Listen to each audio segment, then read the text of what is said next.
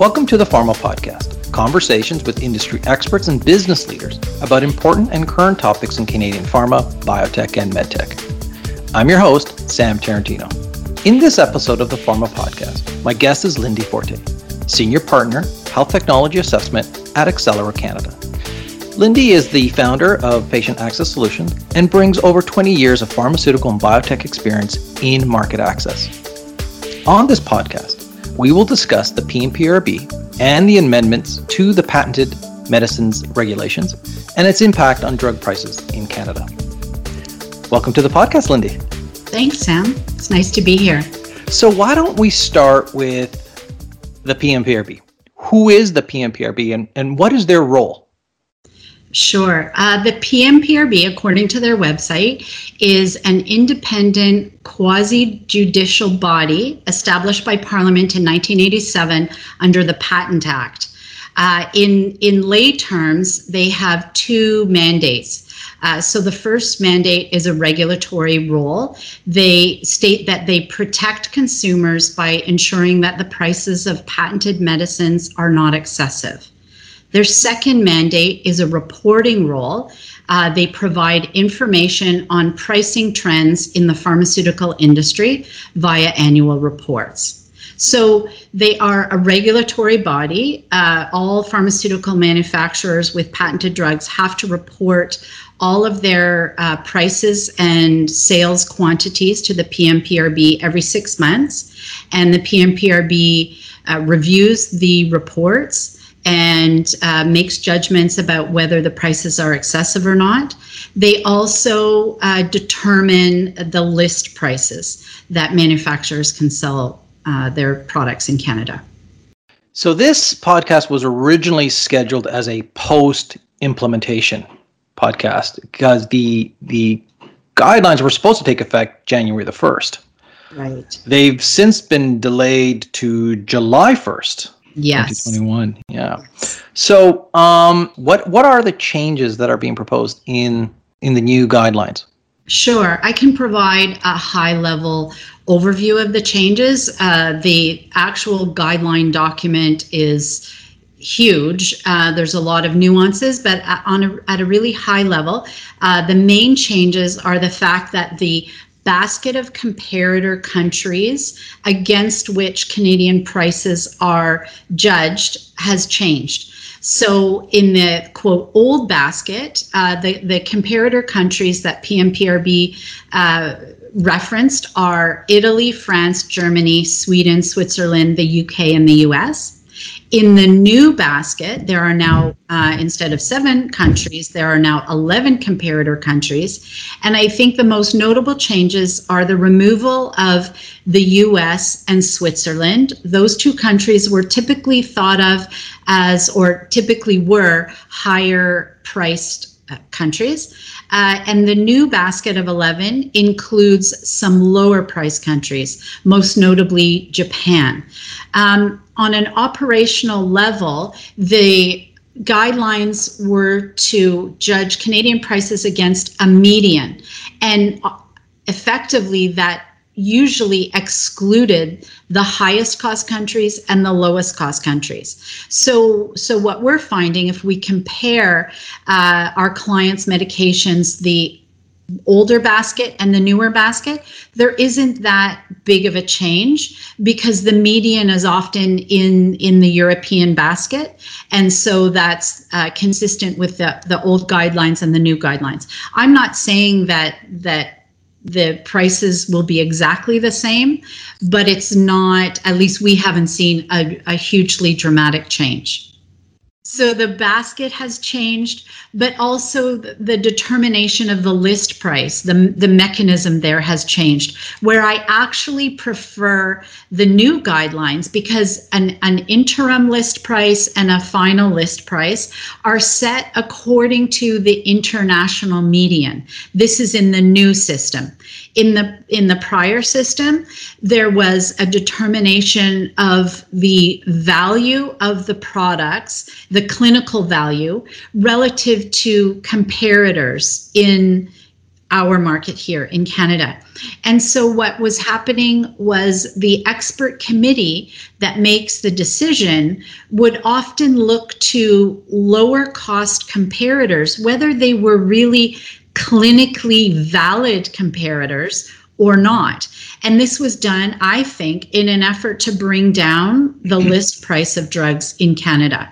So we would see uh, reports of the, the two bodies that uh, informed the expert committee that there would be a, a, determination that there are no valid comparators and yet mis- for some um, inexplicable reason, the expert committee would take those two reports that were consistent in stating that there are no valid comparators, and the expert committee would say there are valid comparators. Here are the comparators. In, in some cases, they were really low cost alternatives. I even saw one situation where it was an over the counter medication. So, so I actually am in favor of the new guidelines, some aspects of the new guidelines. Of course, the devil will be in the details. We don't have experience with the new guidelines. Uh, and frankly, the rollout of the new guidelines has not been adequate yet. There, there are a lot of, there's a lack of transparency. And there were to be uh, numerous workshops and information sessions in the fall, and those sessions were canceled. And now we see that the guidelines have been delayed. Uh, the reason for the delay is cited to be COVID 19. And, and my hope is that uh, the Canadian government has realized that innovative pharmaceutical manufacturers are important partners for government. Uh, we maintain health of Canadians, and, and it's this industry that has mobilized very quickly to bring COVID vaccines to the market.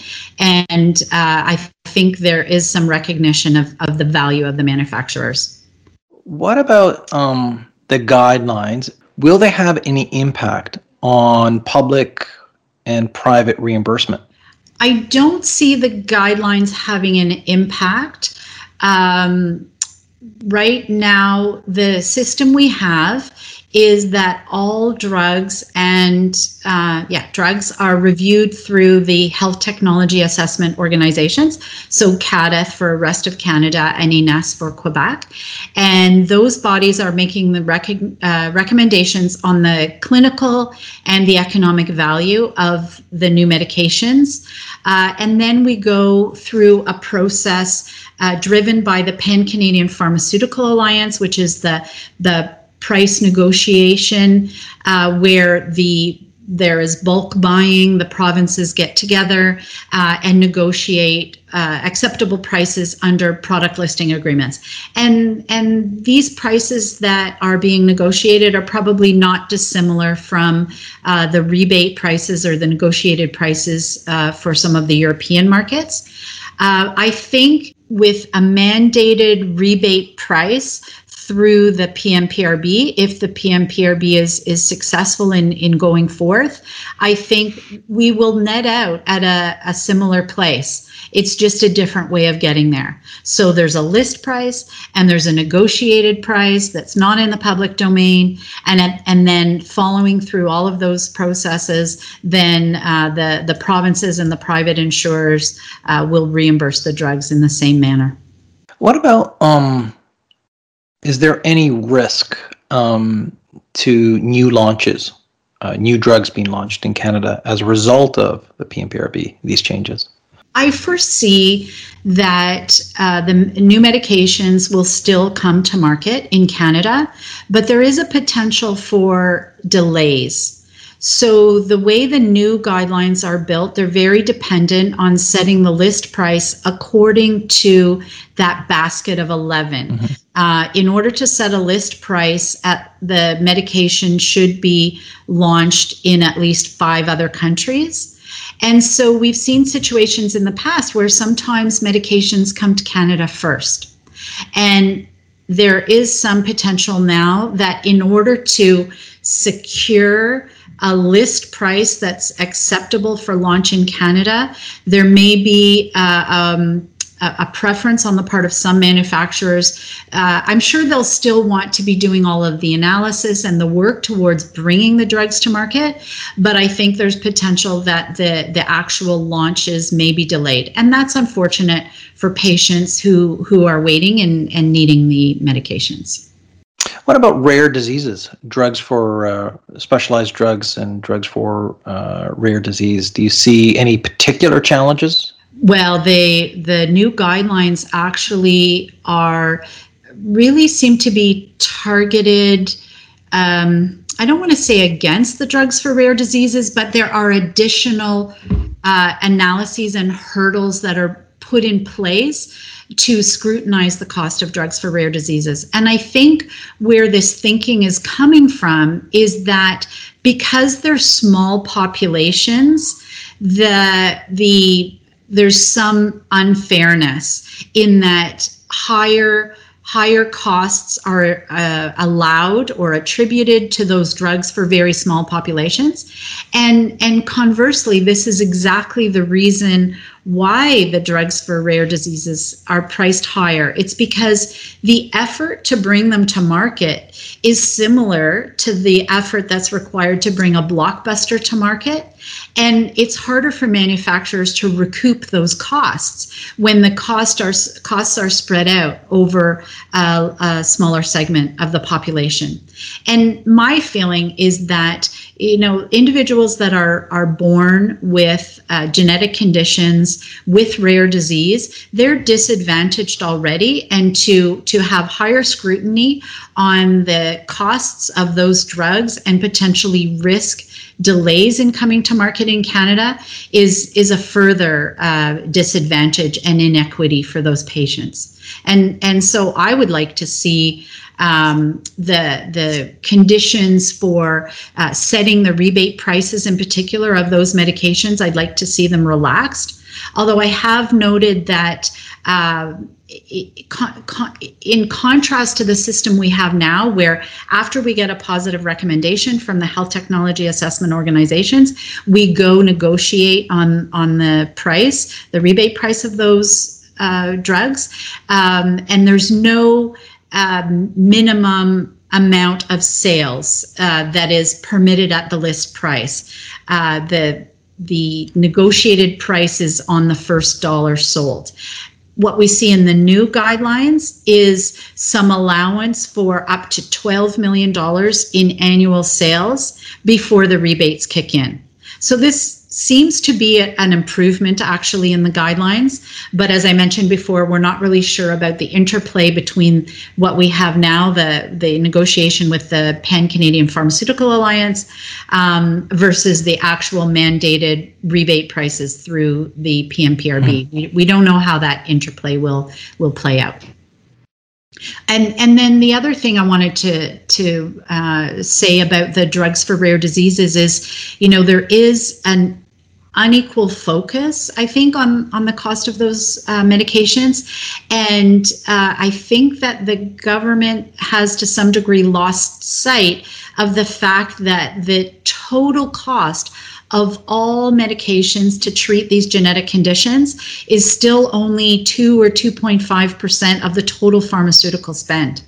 Uh, I think what the PMPRB sometimes has done uh, when they're publishing their reports is they bring in the cost of uh, oncology drugs, which are uh, initially maybe uh, targeted towards more rare cancers. But over time because of their their efficacy in cancer they are approved for more and more indications uh, which increases their market size and they would no longer be considered really truly a drug for rare disease. So so what uh, the PMPRB has done in their analysis is lumped in the cost of the rare oncology uh, drugs, and and they're showing that the total cost then of the expensive drugs for rare disease are about 10% of the market. Where we're really focusing on on the the real drugs for rare diseases to to target the orphan disease, the the um, genetic conditions that individuals are born with, and that's still a tiny, tiny, tiny part of the pharmaceutical market in Canada. So, in terms of a final takeaway, the new guidelines? Good, bad, neutral? well, time time will tell. Of course, as I said, we we don't have the experience with those new guidelines that we have with the older guidelines. Um, on paper, I'm I'm encouraged. I think there are some aspects of the guidelines that will make it much easier for us to plan. Uh, you know, you can't plan for whether the expert committee will designate your drug a breakthrough or a substantial improvement or a moderate improvement. Uh, in the new system we have, the, the list prices are set according to the international basket. I think it's much easier to uh, um, make plans in, in that environment. It's much more straightforward. And as I said, too, uh, even in the, the case of a higher cost medication, a category one medication, there, there seems to be an allowance for at least $12 million in revenue before the rebates kick in. So, so I'm I'm really encouraged about the future. I'm hopeful that these new guidelines will play out as written, uh, and and we're anxiously uh, awaiting to see how they the guidelines will be implemented. Uh, there needs to be more education in our industry and with the public uh, to reassure patients and manufacturers that uh, Canada, um, th- there won't be delays in bringing drugs to market in Canada. Thank you. You're welcome. Thank you for your time. Um, how can the audience sure. connect with you? Uh, through my um, email, which is Lindy L-I-N-D-Y dot forte, F-O-R-T-E, at Accelera Canada, all one word, dot com. Contact details for Lindy will also be available on our website at thepharmapodcast.ca. Thank you for listening. This podcast can be found on our website at thepharmapodcast.ca. The Pharma Podcast is also available to listen to for free on Spotify, Apple Podcast, and Google Podcast. The Pharma Podcast YouTube channel will also be launching very soon, so please stay tuned. Thank you to our sound engineer, Errol Francis. Please subscribe and follow me on LinkedIn to stay up to date on future uh, podcasts. If you would like to be a guest on this podcast, or if there's a topic we should cover in future podcasts, please connect with me via LinkedIn.